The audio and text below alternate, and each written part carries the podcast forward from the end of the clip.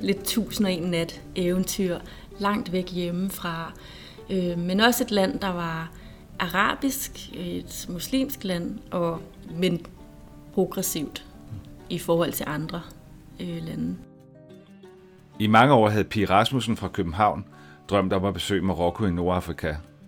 Men Pi bryder sig overhovedet ikke om at flyve, så for at indfri rejsedrømmene, så var der kun én ting at gøre. At køre hele vejen ned gennem Europa og så sejle over til Marokko. Det gjorde hende og hendes kæreste i foråret 2018. I dag der skal vi høre om Pis fascinerende roadtrip til Marokko.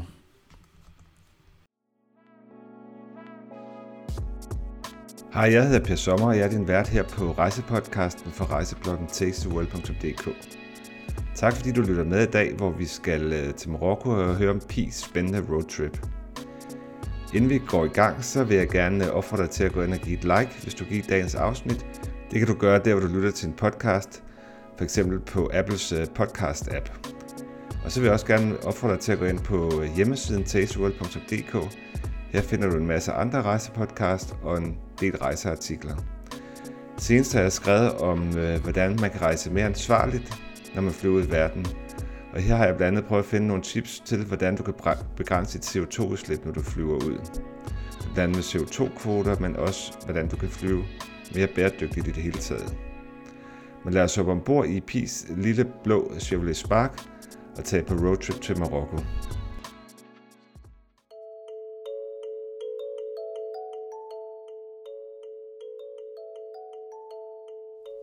Velkommen til, Pia Rasmussen. Tak. Øh, dejligt at se dig. Øh, vi skal tale om Marokko i dag. Kan du ikke forklare mig, hvorfor du synes, Marokko er sådan et fantastisk rejseland? Marokko er et fantastisk land, fordi det er et eventyr. Det er det tætteste sted på Danmark, man rigtig kan komme på eventyr. Og mm. komme ud der, hvor der ikke er sikkerhedsnet. Og det synes jeg er, det er det værd at tage afsted. Og hvad er det eventyr for dig? Jamen det er det der med at jamen, være lidt ude på de vilde våger og ikke være så øh, ikke at have en, øh, en, en charterguide i, i nakken, og, men at være sådan bare lidt uden for... Lidt uden et sikkerhedsnet måske? Ja, ja, ja præcis. Ja. Og, og ja, lidt uden for alle de der komforter, som vi er vant til i Europa. Selvom jeg godt kan lide, at det er rart. Ja, og hvad, hvad, altså når du siger uden sådan nogle komforter, at, at det er jo vel ikke fordi, det er ukomfortabelt i Marokko, vel, men hvad er det sådan, kan du... Nej, jeg tror, jeg mener de der sikkerhedsnet i virkeligheden, ja. og de der, vi er vant til at have forskellige, ja, både sikkerhedsnet, men også, øh, også bare sådan noget med som øh, tv og internet og sådan nogle ting. Ja, så det, det er måske jeg... lidt mere primitivt også, eller på, er ja. måske ikke det rigtige ord? Nej, nok ikke primitivt, fordi nu, nu synes jeg, da vi var i Marokko, der har vi i hvert fald ikke, nu er det et billigt land at rejse i, men det, vi gik ikke efter de billigste, billigste løsninger. Vi vil rigtig gerne have noget komfort slash lidt luksus med på vejen. Men på den måde, at, at man jo ikke sidder med sin skærm hele tiden. Vi havde mobilerne med, og vi brugte dem, når vi var på hotellet, for det var der, der var internet øh, eller wifi. Men ellers så brugte vi dem kun til at tage billeder. Okay. Og vi modtog stort set ikke nogen opkald hjemmefra heller, eller okay. sms'er, fordi det var simpelthen for dyrt at begynde på det. Så det, I var lidt sådan væk fra det hele, kan man sige? Ja, ja, det synes jeg var rigtig dejligt.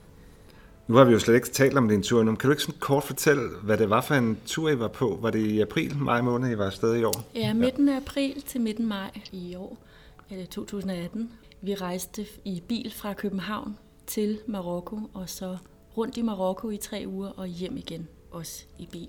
Og hvorfor gjorde I det? Hvorfor fløj I ikke bare derned? Jamen, øh, jeg kan ikke lide at flyve. Min kæreste kan heller ikke så godt lide at flyve. Han har gjort det nogle gange. Øh, så for mig er det bare aldrig en mulighed at flyve. Okay. Den er altid valgt fra, før jeg overhovedet går i gang. Så, øh, og så er vi faktisk rigtig glade for at køre bil. Øh, og vi har været på nogle rigtig gode bilferier sammen. Og vi fungerer godt som sådan bilmakkerpar. Min kæreste er rigtig glad for at køre, det er jeg også selv. Øh, men jeg er også glad for at navigere og læse kort og sådan noget. Så på den måde kan vi hvad hedder det, komplementere Så I passer godt sammen, ja. også, også når I kører på bilfærd. ja. Men hvordan, øh, hvorfor skulle det lige være Marokko? Hvordan fik I dog den idé at køre så langt væk i en bil? Det er der, jeg har ikke hørt om nogen, der har gjort det før jeg. jeg, jeg, jeg har hørt om nogen, der har kørt til øh, jorden rundt i sådan en elbil. Eller ja, sådan, okay. Men, øh, det var ikke helt det, vi var ude i. Nej, men det var egentlig basalt sådan en prøve og kobling af, at jeg har haft en drøm om at tage til Marokko i 20 år, og så prøve at koble det med, at vi ikke flyver. Der, øh, der, der kommer bare, tror jeg, et tidspunkt i ens liv, hvor man begynder at indse, jamen, de her ting, man går og drømmer om, dem skal man altså have gjort. Og jeg har altid vidst, at hvis jeg skulle til Marokko, så skulle det ikke være sådan en sviptur med et charterselskab. Ikke fordi jeg har noget imod charterselskaber, jeg synes, det kan være en fin måde at rejse på. Men jeg har altid vidst, at det skulle være noget mere selvstændigt og med en, en længere rejse, hvor vi, vi eller jeg havde rigtig god tid. Og heldigvis, så, øh, da jeg sagde til min kæreste, nu var det faktisk på tide, jeg kom derned, der sagde han, så mm. ville han gerne med. Eller jeg spurgte ham, og han sagde, at han gerne ville med. så øh, han har jo selvfølgelig været en lille smule presset, men, øh, men det gjorde vi. Det har vi ikke fortrudt. Og hvor lang tid var I afsted samlet set? I fire uger. Fire uger? Ja. Altså, det, jeg synes jo, det lyder som en ret vild tur. Øhm, du må have haft sådan nogle forventninger, inden du tog afsted. Hvad, hvad forestiller du dig om øh, Marokko? Altså, har du læst nogle bøger? Har du set noget fjernsyn? Eller hvad, hvad, hvad var dine forventninger til Marokko som land? Altså, jeg tror, at jeg har haft en meget romantisk forventning og forestilling omkring landet. Jeg tror, jeg første gang blev nysgerrig på landet, da jeg så en film, der hed Hideous Kinky med Kate Winslet øh, fra 90'erne. Det handler om, at hun sådan en rigtig hippie tager til Marokko og bare kører rundt. Og det er egentlig ikke fordi, at jeg synes, det hun lavede var så fantastisk, men det var nok hele det der sceneri og sådan noget. Og jeg tror bare, at det på en eller anden måde har plantet et eller andet frø i mig, der har gjort, at jeg hver gang jeg har stødt på Marokko i den ene eller anden sammenhæng, har ligesom bygget lidt oven på det. Så jeg havde nok bare den der forventning om netop det, jeg startede med at sige, noget eventyr. Lidt tusind og en nat eventyr, langt væk hjemmefra. Øh, men også et land, der var arabisk, et muslimsk land, og, men progressivt i forhold til andre øh, lande. Jeg synes faktisk, at landet var meget mere moderne, end jeg havde troet eller forventet. Var, var det, det positivt eller skuffende for dig? Det, jeg synes, det var positivt. Ja. Altså, måske fordi, at mange muslimske lande, og måske også Marokko, har fået sådan lidt et kedeligt ry her mm. de senere årtier. Så synes jeg, at det var positivt at opleve, at den fremstilling, man nogle gange ser i medierne, ikke, egentlig ikke var det, jeg i hvert fald oplevede. Nu har jeg jo ikke en udtømmende viden om landet på grund af det. Nej. Men, øh, men i hvert fald det at komme derned og være der som turist i en længere periode, som jeg egentlig synes tre uger er, og det der med at rejse rundt i forskellige dele af landet mm. på egen hånd, det synes jeg har været i hvert fald givet mig et indblik i et land, som måske ikke er helt så gammeldags. Eller...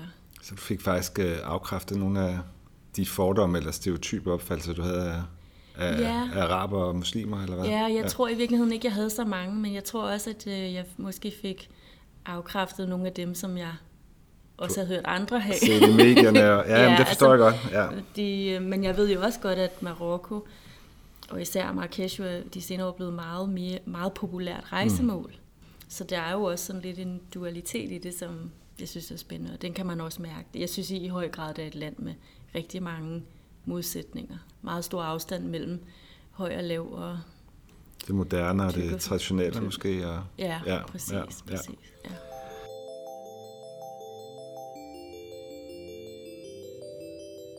Jeg kan godt lige tænke mig at vende lidt tilbage til den her tanke om roadtrip og sådan noget. Øhm, I sidder, øh, du bor på Østerbro i København, er det ikke rigtigt? Ja. ja. I sidder derhjemme, og du spørger din kæreste, skal vi ikke køre til Marokko? Hvordan, øh, hvordan planlagde I det? Hvor lang tid i forvejen? Altså hvis nu andre får lyst til at gøre det, hvad, hvordan planlægger man sådan en tur? Jeg tror, det er meget individuelt, det bliver nødt til at sige, for jeg mm. vil ikke nødvendigvis sige, at vores måde at gøre det på er lige det rigtige for alle. Men vi er ret heldigt, altså også ligesom med, med vores måde at køre på, at øh, jeg er glad for at navigere, min kæreste er rigtig glad for at sidde og køre i flere timer i træk. Øh, så er vi også meget forskellige på den måde. Jeg er nok den der mere sanselige, du ved, der ser en film og bare kigger billeder og bare siger sådan, mm, det dufter lidt og sådan noget. Øh, og min kæreste, han er, han er rigtig god til at læse guidebøger. Det kan jeg, jeg kan ikke finde ud af det. Okay. Øh, jeg sidder og kigger billeder, og så ja. læser jeg lidt på linjer. Ja. Og, altså, så det var lidt på den måde, vi læste. Nu arbejder vi begge to i biblioteker, så vi lånte en masse bøger med hjem og lå og kiggede lidt i dem om aftenen. Øh, og, og, og bare fik nogle bidder her og der, og fik, fik sådan stille og roligt fundet frem til, en, øh, til nogle byer, vi godt kunne tænke os at opleve der på en eller anden måde, i hvert fald i vores research, ligesom fremstod som lidt forskellige mm. oplevelser, for mm. vi vil jo gerne prøve at komme lidt ud i alle hjørnerne af landet. Og så da vi begyndte at nærme os, vi var, vi startede faktisk besluttet i juni sidste år. Så det var, 9-10 måneder har vi jo I forvejen har I talt om det. Ja, har planlagt det. Og så øh, begynder vi også at tage kontakt til ambassaden. Der er jo sådan noget med, når man kører ind i Marokko med bil, så skal man have en særlig blanket okay. fra ambassaden, man skal udfylde. Da det kom til stykket, var der ikke nogen ved tollen, der ville se den. Men jeg vil alligevel anbefale, at man udfylder den, fordi man kan aldrig vide, det er lidt gedemarked, men det kan vi måske Man skal styre på papirerne, ja. Ja, det ja. kan vi komme tilbage til. Ja. Øh, jeg vil hellere sige bedre, better safe than sorry. Ja, ja, præcis. man har ikke lyst til at stå ved grænsen der og være sorry. Men var det et stort øh, stykke arbejde at få det papir? Eller? Nej, egentlig ikke. Nej, jeg synes, øh, nu var det egentlig min kæreste, der håndterede øh, lige det der med, hvad hedder det, med kontakten til ambassaden. Problemet, det største problem var nok, at den blanket fandtes på fransk. Okay, ja. Og der er ikke nogen af os, der er voldsomt gode til fransk. Så der havde vi lidt problemer med at prøve at få den udfyldt. Ja. Men, men det gik jo alligevel. Så købte vi en GPS, hvor vi blev nødt til at tilkøbe et kort over Marokko. Okay, ja. øh, fordi den skulle gerne både gælde til ned igennem Europa, og så selvfølgelig også til Klar. Marokko. Og der, øh, der synes jeg egentlig, at det viser, at det var lidt et problem faktisk med den GPS, og det kort over Marokko på den GPS, at øh, den ikke galt i byerne, så man kunne faktisk ikke taste en adresse ind, der lå inde i en by, det kunne den ikke finde okay. ud af. Men den kunne godt, når man var inde i byen og skulle ud af byen og til en anden by, kunne den godt guide ind i, en ud af byen. Den kunne godt... Er det fordi, det er på arabisk navne, tror du, eller det måske... Jeg ved det ikke. Altså, jeg ved det virkelig ikke. Men det er i hvert fald også noget, man måske skal prøve at... Altså, vi klarede os jo faktisk øh, ja. fint nok. Men øh, hvis man ikke er så helt vildt glad for at navigere med kort og alt muligt, så skal man måske være lidt mere Der er ikke så mange, der er vant til det mere, vel? Nej, præcis. man skal... Nu inden vi mødtes, så har du jo sendt mig nogle billeder. Jeg, jeg så bare uh, billeder af jeres bil, den blå bil et eller andet sted ja. på vores billede her. Mm. Altså, det er jo ikke, jeg tænkte, uh, man skulle køre ned i en Land Rover eller sådan noget. Det ligner jo sådan en helt almindelig personbil, I er kørt afsted i. ja. Og det kan man godt. det kan man godt, fandt I ud af. Hvad er det for en bil, I har? det er en uh, Chevrolet Spark, okay. som de fleste nok vil betragte som en bybil. Ja, en uh, lille bil, ikke også? En, en ja, lille bil, ja, og en bybil. Og vores tanke var faktisk også, at vi skulle have en stor, stor fed firehjulstrækker, eller, eller bare en lidt større bil. Også til bagage, øh, tænker jeg. Også bare til alle de der marokkanske tæpper og marokkopuder, som vi skulle købe hjem. Ja. Og, så, så, og vi havde egentlig gået på forhånd og snakket lidt om, at vi måske godt kunne tænke os en ny bil, men vi, øh, vi fandt alligevel ud af, for det første er det en ret dyr ting at gøre, og så, øh, så tænker man også lidt, får en helt ny bil. Man ved ikke rigtig, hvad man møder dernede Nej. af sandstorme, og altså bliver al malingen øh, slippet af, eller ja, ja. et eller andet, øh, og kan den, hvad sker der? Og da vi tænkte, det er faktisk fint. øh, og vi var rigtig glade for den. Vi var jo begge to vant til at køre i den, så vi vidste, hvad den kunne. Nej, det vidste vi jo så ikke, fordi vi blev virkelig meget positivt overrasket. Den kunne mere, end I regner med? Den, den sagde ikke et piv på noget tidspunkt okay. på hele turen, og den fik, øh, den fik en, øh, en risse øh, på vej ned i Frankrig. Så, øh, men på turen er der ikke, der er ikke nogen, der har krummet et hår på dens hoved. Der er slet ikke sket noget med Nej. den. Ikke et punkteret dæk? Ikke, uh... Intet. Ikke en eneste risse eller fedtfinger eller ja. noget som helst. Og den har heller ikke med maskineriet brokket sig, selvom Nej. vi har kørt på nogle Og jeg fik meget... den tjekket ved mekanikere inde i to steder? Og, ja, ja, det gjorde service, vi så, og lige sikrede os, at alt var i orden. Ja, ja. Øh, og det var, øh, det var selvfølgelig, det vil man jo altid anbefale til sådan en længere tur, Klart. tænker jeg. Ja. Vi havde også læst os til, at øh, det at få øh, reparerede biler i Marokko faktisk ikke er så besværligt, øh, og, og der skulle være, hvad hedder det, øh, automekanikere i stort set alle byer, og det, og det var også det, vi så, når vi kørte rundt. Okay. Altså, der var ikke en lille flække, uden at der også var en automekaniker, så vi var egentlig ret trygge ved, at hvis der skulle ske noget, ja. så ville vi også nemt kunne få noget hjælp. Men det er jo et super godt råd, det her med, at man faktisk ikke behøver en eller anden stor, avanceret bil for... Mm for at køre så langt. Ja. Øh, selvfølgelig skal man have den tjekket og sådan noget, som du siger. Øh, men I kørte i bjerge også? Og... Vi kørte i bjerge, ja. Okay, ja. Øh, og det klarede den altså også fint. Fantastisk. Jeg tænkte sådan noget med, når man nu tager sådan en bil så langt væk og sådan noget, hvad med øh, forsikring og sådan noget? At, kræver det noget ekstraordinært, eller var det bare jeres øh, bilforsikring, I havde i forvejen? Øh, nej, der skulle vi have en ekstra forsikring, og det må være meget forskelligt fra ja. øh, selskabets selskaber, og man måske i forvejen har en tendens til at tage lange ja. bilture. Så det er en god idé lige at ringe til ja, forsikringsselskabet og høre. Ja. ja. Og hvad, øh, altså, hvor meget havde I planlagt hjemmefra? Kørte I bare ud i det blå, eller havde I lagt en totalt fast rute? Nu siger du mere den der visuelle type, der bare kigger, og din kæreste er måske planlægger-typen, kunne jeg forstå. Ja. Så hvordan, øh, hvordan greb I det an? Altså, vi var, vi, var, vi var begge to enige om, at vi ville gerne planlægge det. Øh, så vi har planlagt ruten på forhånd, og vi havde booket alle hoteller okay, på forhånd. Ja. Det var egentlig også meget fordi, at vi... Det var lidt praktisk, fordi når man kører rundt, så kunne vi ikke komme på nettet. Øh, så derfor bookede vi alting på forhånd, også for ligesom at have noget at glæde os til, og det der med at have mulighed for os at vælge ja. for eksempel nogle lækre riads eller hoteller. Ja, eller sådan ja. noget. Så, så det havde vi booket på forhånd, men turen ned igennem Europa og hjem igen gennem Europa, den tog vi bare, som, ja, som det kom. Som det faldt, ja. Og den plan, den holdt? Altså, I var ikke presset på noget tidspunkt? Og... Vi var lidt presset øh, den første dag i Marokko. Øh, der kom vi meget, meget, meget senere til den første by, end vi havde regnet med. Det var også bjergkørsel nærmest fra grænsen og så derhen. Lidt kaotisk, fordi vi kom ind i byen meget sent, og det var en, meget, en by med meget små, stejle gader. Øh, og vi skulle så bo i øh, Medinaen, hvor der ikke er biler, øh, så vi skulle have en til at hjælpe os med at finde vej, og vi kunne nærmest aldrig finde. Vi fandt aldrig den samme vej frem og tilbage mellem hotellet og resten af Medina. Ja. Ja. Det var det virkelig. Øh, så der var vi presset, og øh, da vi øh, et par dage efter skulle køre til, til Fes, der var vi også presset, og der besluttede vi os faktisk for at skære et hjørne af vores tur. Vi skulle have været til Masuga, som ligger helt nede Syd ved grænsen til øst. Ja, ja sydøst er det øverste af Marokko. ja, nu har skåret noget af dag. Ja. ja.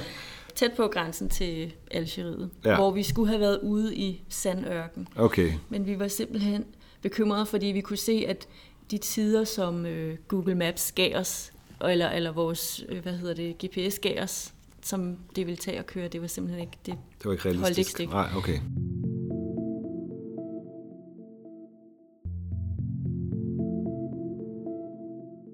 Skal vi ikke uh, tale lidt om turen sådan fra en start af? Uh, altså, I kører ned gennem Europa og ned gennem Spanien, går ud fra. Ja.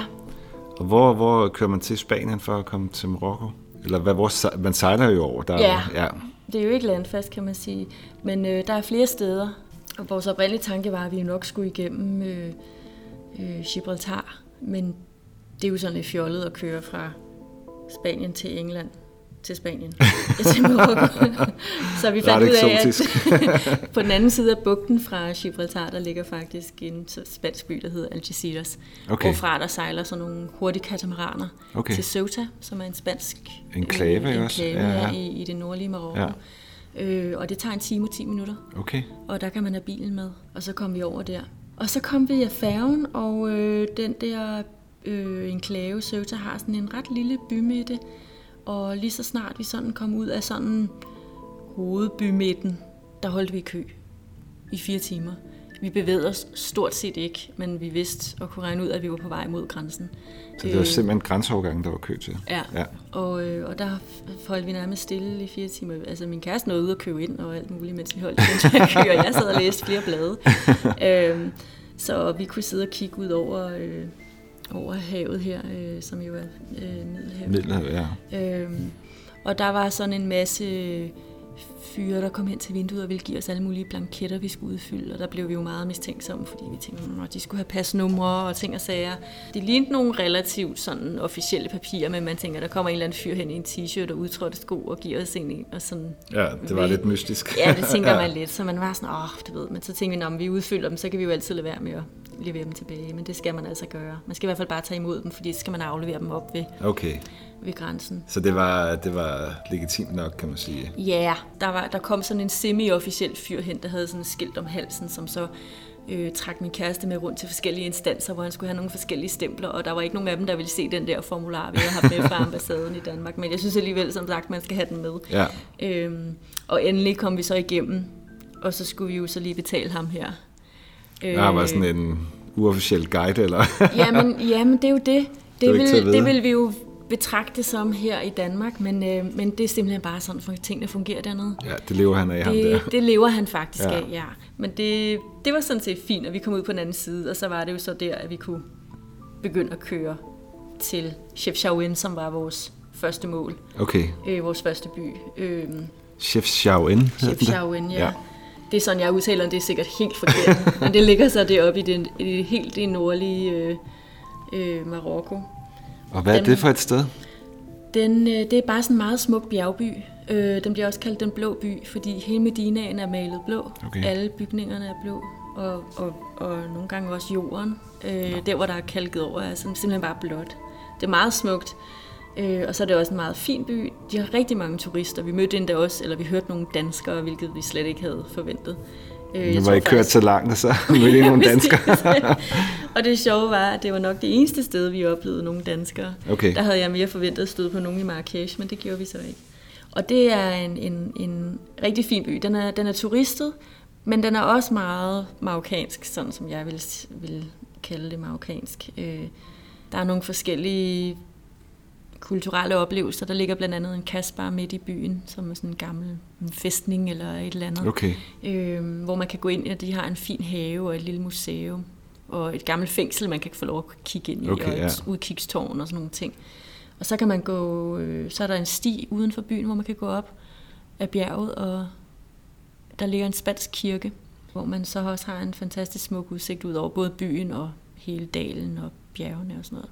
Det er meget, meget fint sted, meget smukt sted, og folk er jo meget venlige, men der, hvor jeg ligesom også oplever Marokko som, jeg kan sige, jo mere turistet et sted er i Marokko, jo mere aggressiv er de lokale i forhold til han, handler okay, ja. og korruption og ja. bare sådan det der sådan med at være pushy meget, og, ja, ja, ja. som jeg tror også rigtig mange har en fornemmelse eller en oplevelse ja. af omkring øh, Marokko. Altså sådan som jeg egentlig oplever sådan Spanien og Italien for 20 år siden eller sådan et eller andet, ja. ikke? hvor man bare sådan hele tiden, man kan ikke kigge på noget, uden at man De står og råber det, eller og... sådan noget. Ja, ja. Øh, så det var, det var også lidt sådan, det var der. Men altså, jeg synes egentlig, nu var vi jo sammen, øh, når vi ligesom bare holdt os for os selv, og, og ligesom vidste, at når vi gik i dialog med nogen, så indebar det altså ofte en handel af en eller anden art. Ja. Øh, så var det sådan set fint nok. Øh, det, var, det var lidt et, det var lidt sådan en, øh, jeg tror den første nat havde vi begge to sådan lidt en følelse af sådan, det er nu var I der. Ja. nu er I der. Og så havde vi faktisk, øh, det er lidt sjovt egentlig, den første, jeg tror vi oplevede det om aftenen ved tidtiden, men så også igen om morgenen klokken 5, at der blev øh, indkaldt til bøn ja. øh, i, i en minaret, som så åbenbart lå klods op og ned af vores ja. riat. Men jeg synes faktisk, det var enormt hyggeligt. Jeg har selv prøvet det, det er jo super ja. eksotisk. Jeg elsker det også. Ja. Altså, jeg har været i Ægypten og Iran og andre steder. Jeg synes, det er, at man føler virkelig, at man er ja. langt væk fra Danmark, ikke også, ja. når man uh, hører det der. Og jeg synes egentlig kan... også, det er ret smukt. Ja. Altså, det er jo meget melodisk. Øh, og øh, ja, det er, jo, det er jo virkelig en anden kultur. Så føler man sig i hvert fald langt væk fra Europa, synes jeg, når ja. jeg, jeg har været de der steder der. Ja, ja men sådan Men hvor lang tid var I så i byen her? Der var vi i to nætter. Øh, og så tog vi så videre til Fes. Mm. Der. Hvor lang en tur er det? Kan du huske det? det, er, det er ikke så lang tid. Jeg tror, det tog en 4-5 timer. Ja. I virkeligheden, når man kigger på Marokko, så tænker man, hold op, det tager flere dage mellem hver by. Ja. det er faktisk slet ikke særlig langt. Der er 3.000 km fra Danmark til Algeciras, altså det sydlige, helt sydlige Spanien. Ja. Så det kørte vi jo to gange frem og tilbage. Men der er kun, hele vores rute i Marokko var kun 2400 km. Okay. Så vi kørte faktisk mindre rundt i Marokko end bare turen derned. Ja. Øh, og det viser jo lidt om de der strækninger. Hvor den længste strækning, vi kørte, var måske sådan 5, 6, 7 timer. Så den her har måske været fire. Fordi det er også, da jeg sad og forberedte mig det, jeg kunne bare se, jeg tænkte, hvor stort er landet. Altså det er jo, det er lidt mindre end Sverige, kunne jeg finde ud af. Okay. Sådan, ja, det, ja. det slog jeg i hvert fald lige op, så det siger ja. også, hvis man skal have noget at forholde sig til. Ja. Men Sverige, det er, jo, altså, det er jo også et stort land, men det er langt. Øhm, men I var heller ikke helt sydpå, vel, i, i landet? Så, Nej, altså der er jo ligesom, kan man sige, Marokko er jo ligesom delt i to hvor den øverste del af Marokko, det andet er det der Western Sahara, ja. øh, som man jo aldrig rigtig lige ved, hvor hører til. Nej, det er sådan lidt omstridt område. og hvis man så tager den øverste del, der hedder Marokko, der har vi været i halvdelen af den, den øverste halvdel okay, af den, ja. så det er jo ja. måske det kvarte af landet. Ja. Øh, men det ser voldsomt langt ud på, øh, på kortet. Ja. Øh,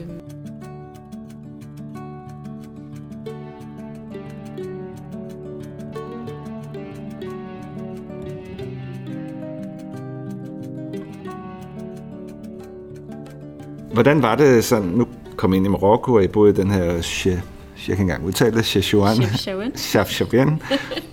Og så skulle I køre på de her veje i Marokko. Var I spændt på det? Og jeg tænker, at der må være huller i vejen, når de kører som brækkearm. Det er selvfølgelig en af de her fordomme, jeg har, men kan du fortælle lidt om det? Altså jeg vil sige, og det er altså her, hvor vores venner griner meget af os, fordi når det er, de spørger os og har spurgt os om, hvordan gik det, og hvordan var det, og hvordan var det, så er det ligesom at sidde over for to forskellige mennesker, der har været på to vidt forskellige ferier. fordi jeg synes, at vejene var bare så fantastiske, og landet var så frodigt og grønt, og min kæreste var sådan, ej, det var virkelig hårdt, og det var to virkelig hårdt på bilen, og ej, det var så tørt også. ja.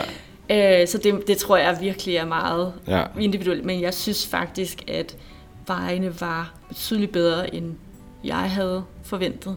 Og øh, hovedsageligt i den vestlige del af landet, når man kommer over på den anden side af Marrakesh, der er der også deciderede motorveje, mm. øhm, og hvor vejene bare generelt er bedre. Jeg vil sige, øst for Atlasbjergene er der fattigere, mere beskidt, dårligere veje, og vest for Atlasbjergene er der det omvendte. Okay.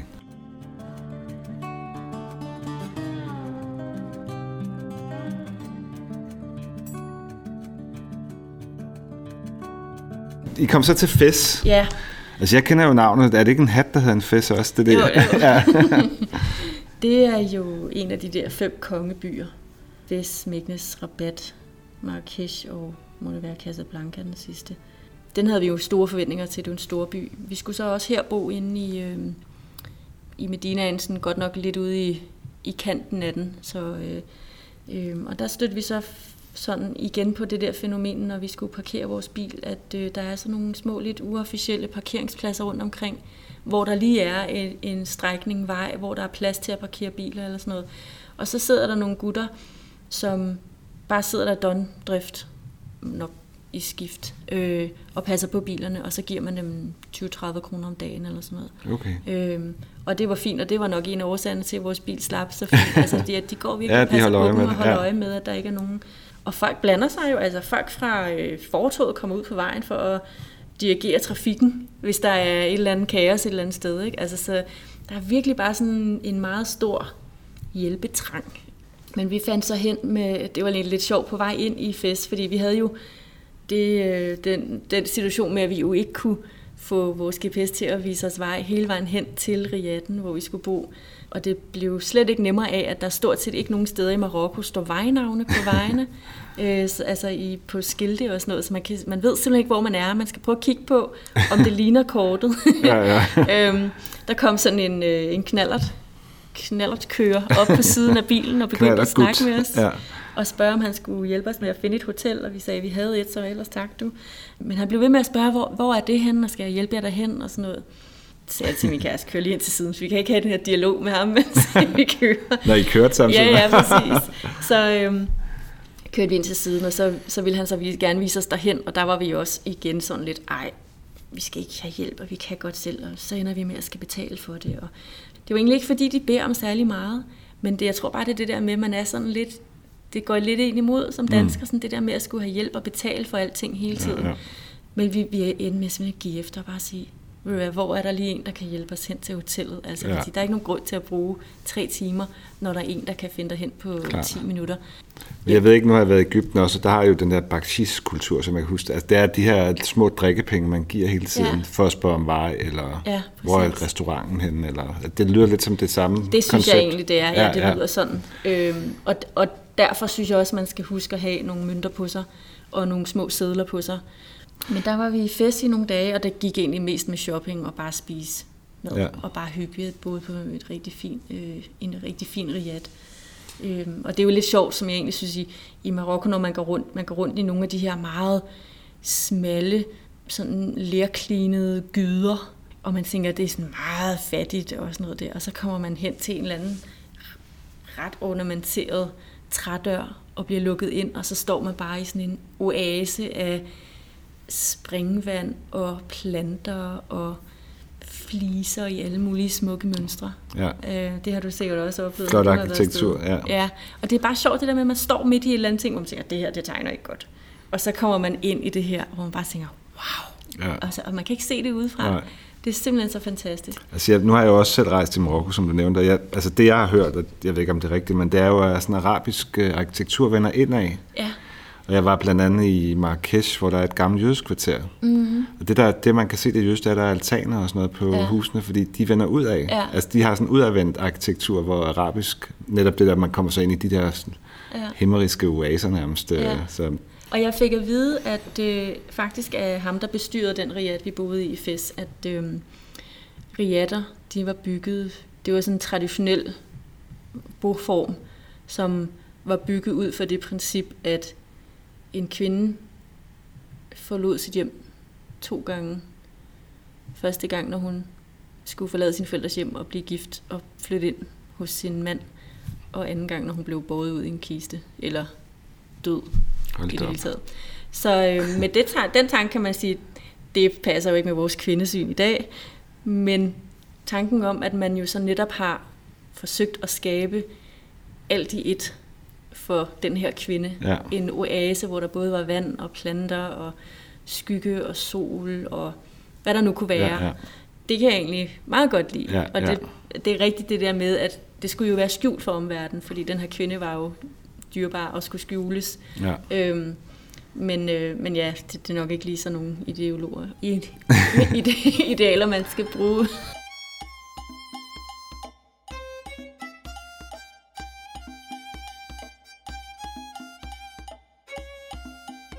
Men fes i nogle dage?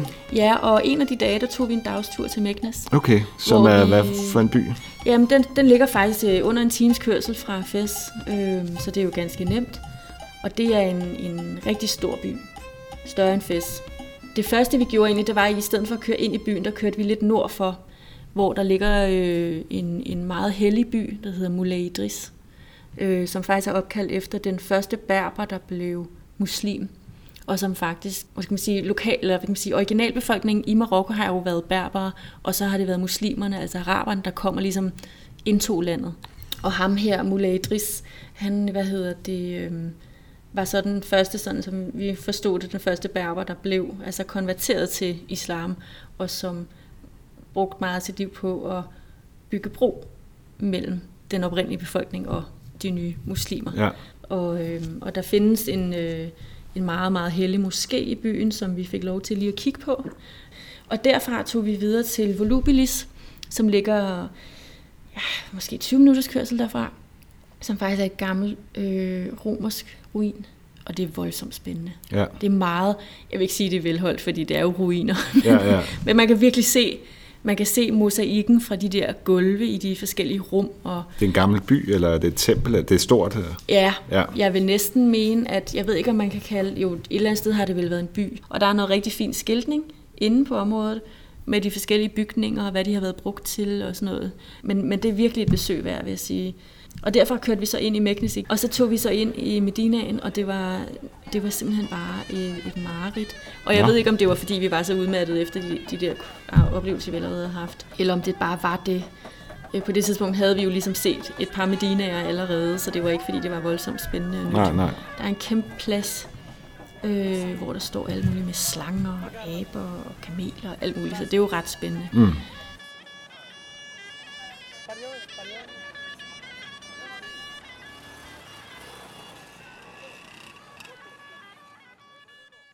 Og der så tog vi tilbage til Fes og var der en dag mere. Og der tog vi så, der lavede vi så om på vores rute, øh, fordi vi netop skulle ud på den længste tur, vi ellers havde planlagt. Øh, og vi kunne se, at det, det ville vi ikke kunne nå. Og så var jeg faktisk lidt uheldig den morgen, vi skulle afsted og vågne op med, øh, med feriemave, eller hvad Nå, man skal kalde det. Ja. øh, og der havde vi faktisk allerede lavet planen om til at forkorte turen, så vi faktisk kun skulle til Erashidia, som egentlig ikke er kendt for noget som helst andet, end at der vist øh, har ligget sådan et fremmed legion fort i byen. Okay. Og det kunne være ret spændende. Det oplevede jeg aldrig, fordi jeg, da lige så snart vi kom frem, så lå jeg bare på hotelværelset resten af tiden. Og var ærgerligt. Men det var fordi for lytterne, det ligger sådan nærmest stik syd for Fes. Ja, der skulle vi så igennem Atlasbjergene. Ganske uimponerende by, men relativt moderne, men der er ikke rigtig noget. Men der er i hvert fald ikke rigtig nogen turister, kunne man Det er ikke noget, man behøver planlægge efter? Hvis man... Det vil jeg ikke sige. Nej. Andet end hvis man synes, det kunne være sjovt, og man bare lige alligevel skal den vej, øh, og lige har brug for et sted over nat. Ja. Men det var kun dig, der var blevet syg, det er ikke, ikke din kæreste? Eller Nej, ikke Nej. endnu. Øh, ikke endnu? nej, det kom. okay. Men altså, vi, øh, vi var der to dage, hvor jeg ligesom kunne hvile ud.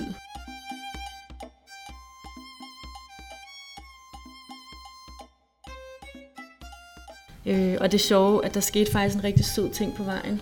Øh, vi mødte de her drenge. Min, øh, vi stoppede på et tidspunkt ved vejen, øh, på vejen, fordi at øh, vi fik vi fik øje på nogle storkeredder. Det var der rigtig mange af dernede. Der er rigtig mange storke.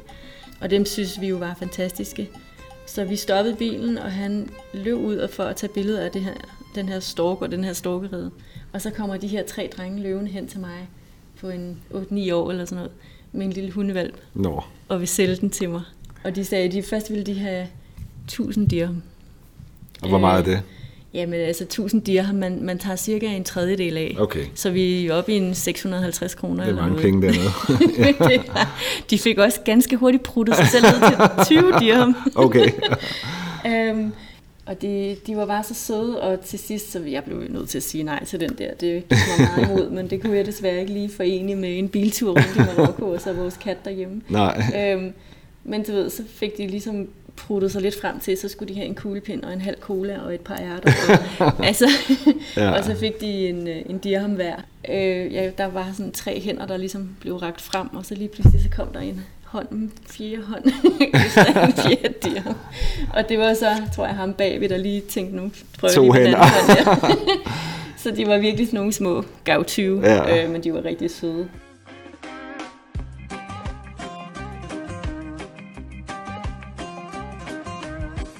Øh, men der kørte vi så videre til Ouarzazate, som ligger øh, næsten stik øst, lidt sydpå. Vest. Vest, undskyld, ja.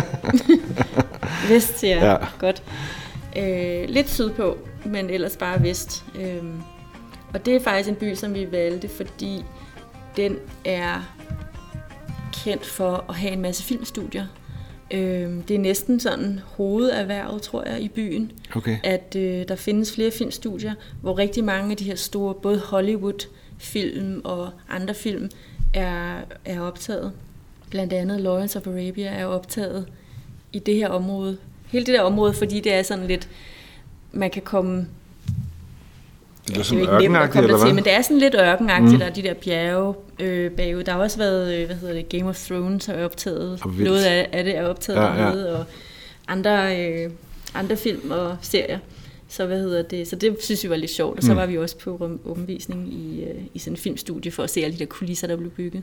Og det var faktisk ret fint at, at få at vide, at øh, alle de håndværkere og kunstnere, der bliver ansat til at lave øh, kulisser af forskellige art til de forskellige film, de er lokale. Så det er jo meget Sådan bæredygtigt. bæredygtigt ja. ja. Så det er, virkelig, det er virkelig godt lavet, og det er enormt sjovt at komme helt ja. tæt på og få lov at... Min kæreste fik lov at løfte sådan en kæmpe, kæmpe en kampe så, Og det var jo bare rent flamenco. Ja, ja, ja. Men I boede der i byen, eller hvad? Ja, ja. lidt udenfor. Ja. Og det var faktisk også, den er ligesom sådan lidt delt i to. Der er sådan en flod, der løber imellem. Øhm, så vi skulle sådan lidt over i den jeg ved ikke, om man kan kalde nye eller gamle bydel. Jeg tror, de var nogenlunde lige gamle. Men, og så kommer vi ind, og så er der en, en, en mand, der tager imod os, og det er ham og hans kone, der har stedet. Og, og så kommer man ind i den her smukke oase af en have med en lille swimmingpool. Og, øhm, og så havde de en lille skildpadde, der gik rundt i buskaget ude i haven. Og så det var så fint. Ja, og der, der vil jeg sige, øhm, der, der var vi også øh, ude og spise på en restaurant, hvor øh, alle de der filmstjerner, når de var færdige med at filme, så spiste de traditionelt set der. Der var helt dødt, da vi var der. Man kan lidt der var ikke nogen stjerner, eller hvad? Nej, desværre. Det var sådan fransk-europæisk bad. Mm. Øh, så det fik, det fik vi nyt der, og det var også dejligt. Og der havde de jo også god vin og øl, og i virkeligheden laver Marokko nogle fantastiske vine og øl. Ja.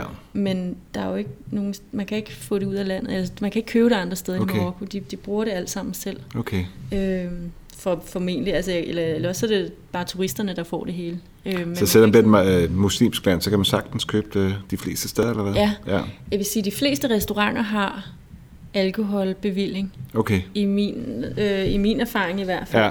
Og øh, de riads og hoteller, vi boede på, kunne man også sagtens få alkohol. Ja. I virkeligheden vil jeg sige, at Marokko er et land, hvor at, øh, befolkningen bruger udendørsarealerne rigtig meget.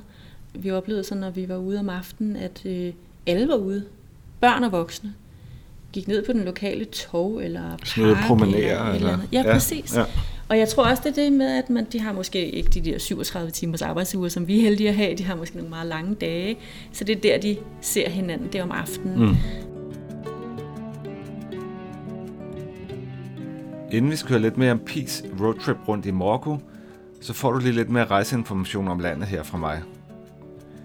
Hvis du ikke ønsker eller ikke har tid til at køre til Marokko, ligesom Pi har gjort, så kan du selvfølgelig også flyve derned. Norwegian har direkte ruter fra København til Marrakesh og til charterbyen Agadir, som ligger ude ved kysten. Turen tager lidt over 4 timer, og du er fleksibel i forhold til rejsetidspunkt, så er det faktisk muligt at få returbilletter helt ned til 2.000 kroner. Derudover så flyver det nationale Royal Maroc Air også direkte fra København, men de flyver i stedet for til Casablanca. Jeg tjekker lidt deres priser, og jeg synes generelt, de ligger noget over, hvad Norwegian kan tilbyde. Du skal ikke have et visum for at rejse ind i Marokko, men lige så snart du lander i lufthavnen eller krydser grænsen, som Pia har gjort, så skal du udfylde såkaldt indrejseformular, hvor man bliver stillet en masse spørgsmål. Processen er både langsommelig og byråkratisk, øhm, så det er bare noget, der skal overstås. Men lad os komme videre til Pis historie, som nu er noget til Marrakesh, en af de mest populære øh, byer i ja, Marokko. Og her starter hun med at fortælle, hvor lang tid de var i byen, da de kom dertil.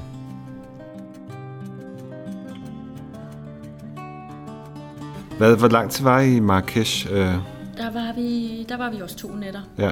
Der øh, vi meget hurtigt fandt ud af, at vi skulle ikke ind i den der Medina. Det kunne vi simpelthen ikke overskue. Vi havde set rigeligt i de andre byer. Ja, ja. ja.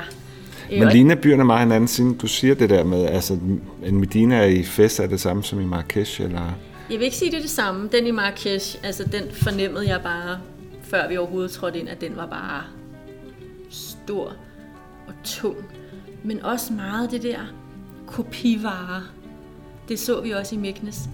Øhm, noget af det der, som en Altså, det gider jeg ikke rigtigt. Nej, plastik. Ja, sådan plastik ja. Gucci og sådan ja, ja, ja. Jeg vil hellere ud og købe Marokko-puder. Ja, ja, ja. ja. og det er lige så kliché. Men altså, det, men du ved, der var bare et eller andet der, hvor man kan mærke det, at der er sådan en meget tung turisme ja. i Marrakesh. Og I havde været steder, hvor der ikke havde været det, ikke også? Så det I, havde vi jo. Ja. Vi havde oplevet nogen, som var lidt mere stille og roligt, men ja. stadig jo også altså, ja. turist. Man, kan jo godt, man ved jo godt, at de butikker er der for turisterne. Ja. Men, øh, men det, som vi rigtig gerne ville i Marrakesh, det var øh, at se øh, Yves Saint Laurents have, Jardin Majorel, mm. eller hans sommerhus, som er enormt smuk. Øh, de har så lige ved siden af på samme gade bygget et Yves Saint Laurent museum, som åbnede i oktober sidste mm. år. Så det var ret nyt, da vi kom i april. Ja. Øh, nej, det har været maj på det tidspunkt. Og det var rigtig spændende. Der var både en rigtig, rigtig fin udstilling med nogle af hans mest ikoniske kjoler og og smykker og sådan noget. Og så var der en fantastisk øh, café, som jeg godt kan anbefale. Det var meget, meget smukt. Altså det lå ved siden af Chedang Majorel, eller? Ja. ja. ja. Kan du ikke vi... lige fortælle, hvad det er? Jeg har selv været der jo, men øh, ja. det er et, jeg synes også, det er et fantastisk sted. Øh, mm. Kan du ikke fortælle lidt om, det, det er vel en botanisk have, er det ikke Eller hvad vil du kalde det? Jo, altså det, vil, jo, det kunne man faktisk godt sige. Ja. Det er jo i hvert fald ikke bare et almindeligt sommerhus. Øh, men det var i hvert fald en, øh, et hus, som øh, Yves Saint Laurent købte på et tidspunkt og begyndte at bruge meget tid dernede. Og han har selv ligesom udtrykt, at øh, da han begyndte at komme i Marrakesh, det var der, hvor han for alvor ligesom følte, at farver begyndte at ja. betyde noget for ham.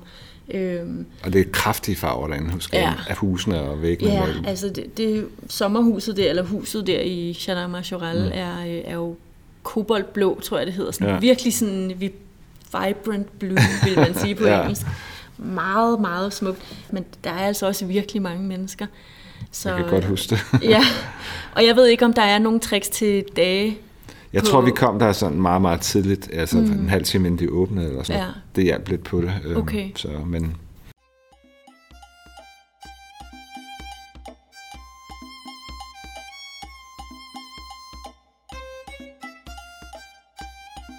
Marrakesh, så hvor, hvad, hvad sker der så efter Marrakesh? Der tog vi sådan en lille afstikker til ørkenen lige syd for. Okay. Og som ikke er en sandørken, men sådan en, det man kalder, jeg tror, en stenørken. Og der ligger sådan en, øh, en camp, der hedder øh, Scarabeo Camp. Og, og de gør sig i glamping, som er glamping. glamorous camping. okay. Ja. Og, øh, og der bor man simpelthen i sådan nogle lækre beduintelte med brændeovn og stor seng og eget bad og toilet. Og det er meget fint og meget sjovt at prøve. Øhm, og vi, vi, det er ret attraktivt og eftertragtet, så man skal booke i meget god tid. Øh, og vi endte med egentlig kun at kunne få en nat derude. Men det var sådan set også fint nok. Der boede, ja, der boede vi så den ene nat, og der var vi ude at ride på, ikke kameler, men dromedar. Og det var sjovt at prøve at ride på kameler. Og hvad koster der at bo sådan et sted, der er dyrt? Ja, det er det faktisk. Jeg tror, vi gav for... Man skal jo tænke på, når man kommer derud, man kan jo ikke bare lige stikke ind til byen. Det kan man jo godt, men det er jo ikke meningen, man gør det. Der er jo ikke lige... Altså, alt, hvad man får, det er derude i forvejen. Altså måltider? Så, ja, så man kan ikke sige, at jeg vil kun have halv pension. Altså, mm. du får det hele. Ja. Men det kostede omkring, jeg tror det var omkring 3.000 kroner. For en overnatning? For en overnatning. Fuld, og det var så inklusiv øh, mad, tre måltider til os begge to. Så det er ikke en billig ting, men det er jo også glamping. og så kan man sige, at mange af de andre steder, der boede vi simpelthen så billigt. Altså mange steder boede vi til 2, 3, 4, 500 kroner per nat. Og selvom det var nogle meget fine steder. Ikke? Ja. Så, det, så, så det, vil, det vil jeg faktisk anbefale også, fordi det er sådan en, det er sådan en lidt særlig oplevelse. Når man ikke at bo i sådan et stort ja. telt. Og så kommer der en kl. 4 om eftermiddagen og tænder, tænder ens øh, brændeovn der, ikke? Og kameler, der går rundt.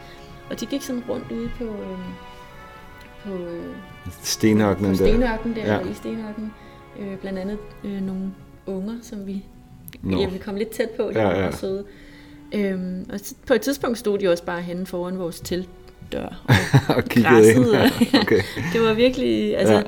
det var bare en sjov oplevelse, som jeg jo, man vil jo ikke få inde i midten af Marrakesh. Nej, nej, sådan, nej. Så.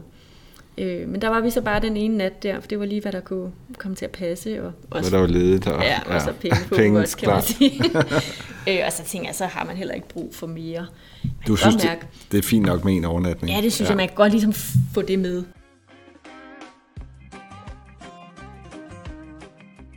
Derfra, fra, øh, fra Stenørken der, Agafai hedder den, der kørte vi så mere eller mindre stik vest, som det jo så er, til Essaouira, mm.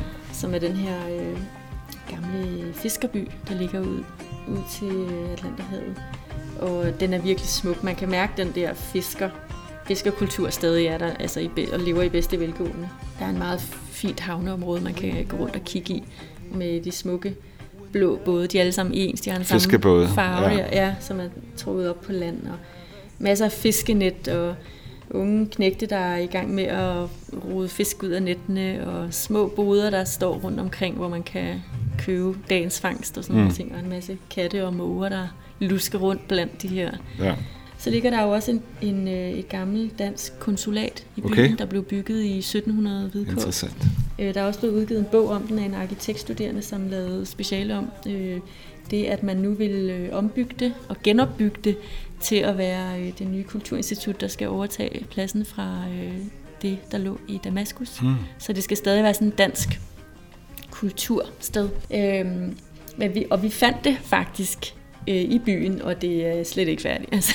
okay, den gamle ruin, eller hvad? Ja, ja. lidt vil jeg sige. Øh, jeg tror simpelthen, at de er løbet tør for nogle penge. Det synes jeg i hvert fald, de lokale sagde dernede. Så, men, men det kunne i hvert fald være spændende at se, det hvad der sker Det er en ret vild historie, hvad der ja. har været dansk konsulat der. Ja. ja, der er rigtig mange lækre fiskerestauranter. Bare generelt mange lækre restauranter. Og shopping i byen er meget mere behageligt. Der er ikke, der er ikke sådan nogle aggressive sælgere. Det er, det er mere sådan, sådan tilbagelænet. Og jeg har selv været der. Jeg husker det også meget ja. afslappet. Ja. ja. Øh, og det, og det er også... meget god kombi, hvis man flyver til Marrakesh. Altså, ja. Både for storbyen og den der, og lille, den der lille fiske, fiskerby. De ligger jo ikke mere end, jeg tror det er to og en halv times kørsel ja. fra hinanden. Eller Husk også om nogle gode veje mellem byerne ja. der. Derude, der boede vi på sådan et dejligt luksushotel med swimmingpool og spa og alt det der. Fantastisk. Det var vores øh, sådan rigtig, rigtig luksus mm. her på turen. Øh, der boede vi i tre dage.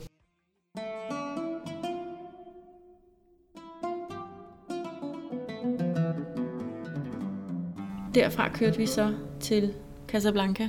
Nordpå. Nordpå, ja. Og det er jo også en... Det er jo sådan en by, der er lidt mytisk fra med mig Casablanca. Ja. Og den er så fantastisk spændende.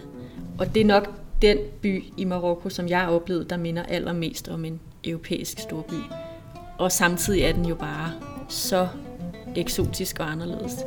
Man har bare virkelig sådan nogle meget tydelige, både marokkanske og europæiske indflydelser og referencer i gadebilledet med arkitekturen. Der er enormt meget øh, art deco arkitektur mm. faktisk. Det synes jeg er enormt spændende. Og så ligger der jo den her store Hassan den anden måske, som jo er et helt fantastisk bygningsværk. Det er den tredje største moské i verden, tror jeg. Okay. Øhm, og det er den største, der ligger ud til vandet. Altså, den ligger simpelthen næsten på vandet. Den er blevet bygget en lille smule ud over vandet.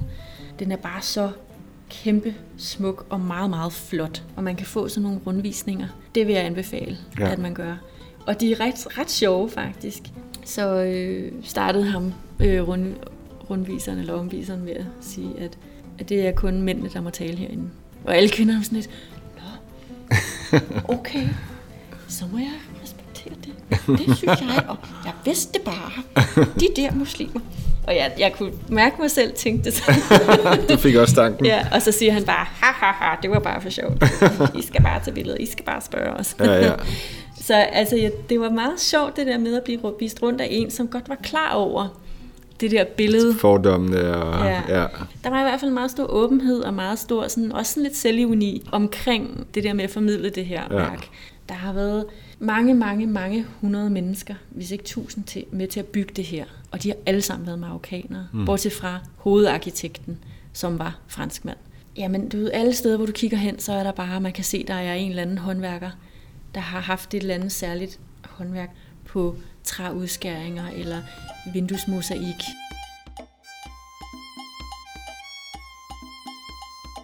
Øh, og så er det også bare en rigtig moderne by.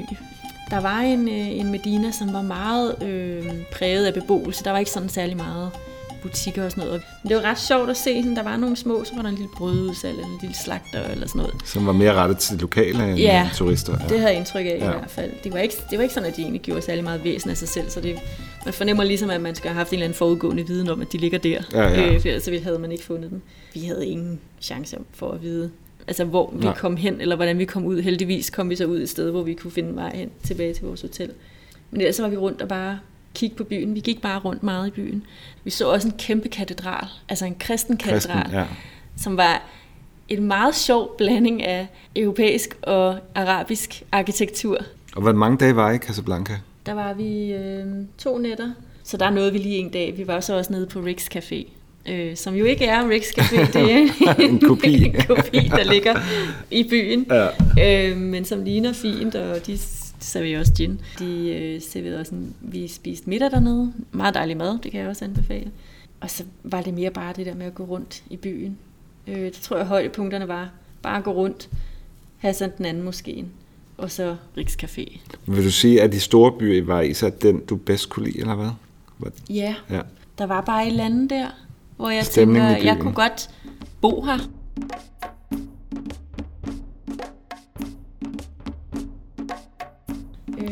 Og derfra tog vi så til Rabat. Hvor og er det hovedstaden, er det ikke det, eller Det er det, ja. ja. Det er Rabat, der ligesom er der, hvor regeringen sidder, og hvor jeg mener også, at kongefamilien bor. Ja, og de ligger ret tæt på hinanden, Casablanca og Rabat. Ja. Jeg tror ikke, det tog mere end halvanden, to timer. Igen boede vi faktisk inde i øh, Medinaen. Den by var jeg egentlig ikke så imponeret over. Jeg havde fået at vide, at den skulle være ret fin og have en meget pæn og ren Medina. Øh, det synes jeg ikke helt, jeg oplevede på samme måde. I fandt øh, det ikke, eller hvad? Nej, vi, vi fandt ikke. Altså, jeg, jeg havde lidt en fornemmelse af, at det ville også være en sådan ret moderne by. Og det har det nok været. Og det igen, tror jeg måske ligesom med Meknes, at vi kom... Vi, altså, vi kan jo ikke nå at se det hele på et døgn. Altså, og vi kom bare ikke det sted hen, hvor det var det der storslåede. I og det har det, det sikkert været. Ja. Men og så fordi vi kun lige havde en overnatning, og min kæreste rigtig gerne ville se Barcelona øh, fodbold, så, så var der bare ikke lige øh, voldsomt meget tid til at rende rundt og se en masse. Nej. Men jeg tror også på det tidspunkt var vi sådan lidt mere... Nu har vi været i landet i næsten tre Det var lidt med det. Og, ja, ja, altså det var fint bare ja. at, at bare kunne gå og tulle ja. lidt rundt og sådan noget. Ja. Og faktisk var vores oprindelige plan, at vi skulle have været til Tangier. Men vi kunne regne ud, at det ligger jo helt op øh, nordpå, men i den modsatte ende af den der nordlige kyst fra Ceuta Øh, vi kunne regne ud, hvis vi skulle have en sidste overnatning der, ville vi så ikke kunne nå igennem, hvad vi jo regnede med ville være en fire timer lang tur igennem tolden igen, øh, for at nå vores færge øh, i Ceuta. Så vi endte med faktisk at tage direkte fra Rabat til Ceuta. Og sjovt nok gik det jo så var der ikke nogen problemer. det var ikke noget problem, det var bare, at vi fløjtede lige igennem. Ja. Øhm, det tog måske 20 minutter eller sådan noget. Ja. Og, øhm, og så kom vi så til Ceuta der igen, som jo mest af alt ligner sådan en spansk badeby eller et eller andet. Og, øh, og det var sådan set sjovt det der med en følelse af sådan, uh, vi klarede det sgu. Ja, I kom igennem. og så det der med sådan, selvom vi jo stadig var i Afrika, følelsen af sådan, vi er tilbage. ja. Når man er på vej hjem af, så begynder man jo også inde i hovedet at tænke, Mentalt, nu skal jeg bare hjem. Ja. Øh, og så var det faktisk, øh, næste dag besøgte vi noget familie i Spanien, og så tog vi ellers bare hjem af, og min kæreste blev syg øh, af noget mad, øh, vi havde spist i Marokko. Eller han må have en spist. En madforgiftning. Ja, ja, det var noget slemt noget, og han var faktisk syg øh, næsten hele turen hjem, og i to uger efter vi kom Hold hjem. Op. Jeg er rigtig ked af, at min kæreste blev så syg, for det er klart, at det, de første den første måned tid efter vi kom hjem, der synes han ikke, turen havde været særlig Nej, fed. det var hans hele største minde. blev overskygget, ja. ja. Men jeg er synd. glad for, at han faktisk blev syg på vejen hjem. Ja. Både fordi han ville være gået glip af rigtig meget. Klart på rejsen, men han ville også have været... Ja. Det havde heller ikke været sjovt at køre rundt, selvom vi bare sagde, okay, vi vender om og kører direkte hjem, så havde det stadig været flere dage, hvor ja. han skulle bare køre i bil. Ikke? Ja, ja. Altså jeg har selv været i Marokko to gange, jeg har heldigvis ikke haft noget med maven dernede. Det har jeg så haft så mange andre steder. Det er glad for men... ja. Eller ikke, at du har haft det andre steder, ja. men, men alt i alt vil jeg sige, at det har været en helt fantastisk oplevelse. Så vi meget det lyder helt vildt. Du vil gerne afsted igen? Ja. jeg vil også gerne afsted. ja. Altså, vi har jo bare talt i rigtig lang tid, oh, det har været fantastisk spændende. Tusind tak, fordi du gad med op. Ja, det var så dagens afsnit om uh, roadtrip til Marokko, og endnu en gang tak til Pi, fordi hun har lyst til at dele sin historie. Og tak til dig derude, fordi du har haft lyst til at lytte med kunne lide dagens afsnit, så giv mig gerne et like og en kommentar på Apples podcast-app, eller der, hvor du ellers normalt lytter til din podcast. Du kan også følge tasteworld.dk på Facebook, på Twitter og Instagram. Har du selv en spændende rejseoplevelse, og har du lyst til at være med i et podcast herfra, så vil jeg rigtig gerne høre fra dig. Du kan skrive til mig via Taste Worlds øh, Facebook-side, eller du kan finde kontaktomforlysningerne på tasteworld.dk. Det var alt, hvad jeg havde for i dag. Tak for nu.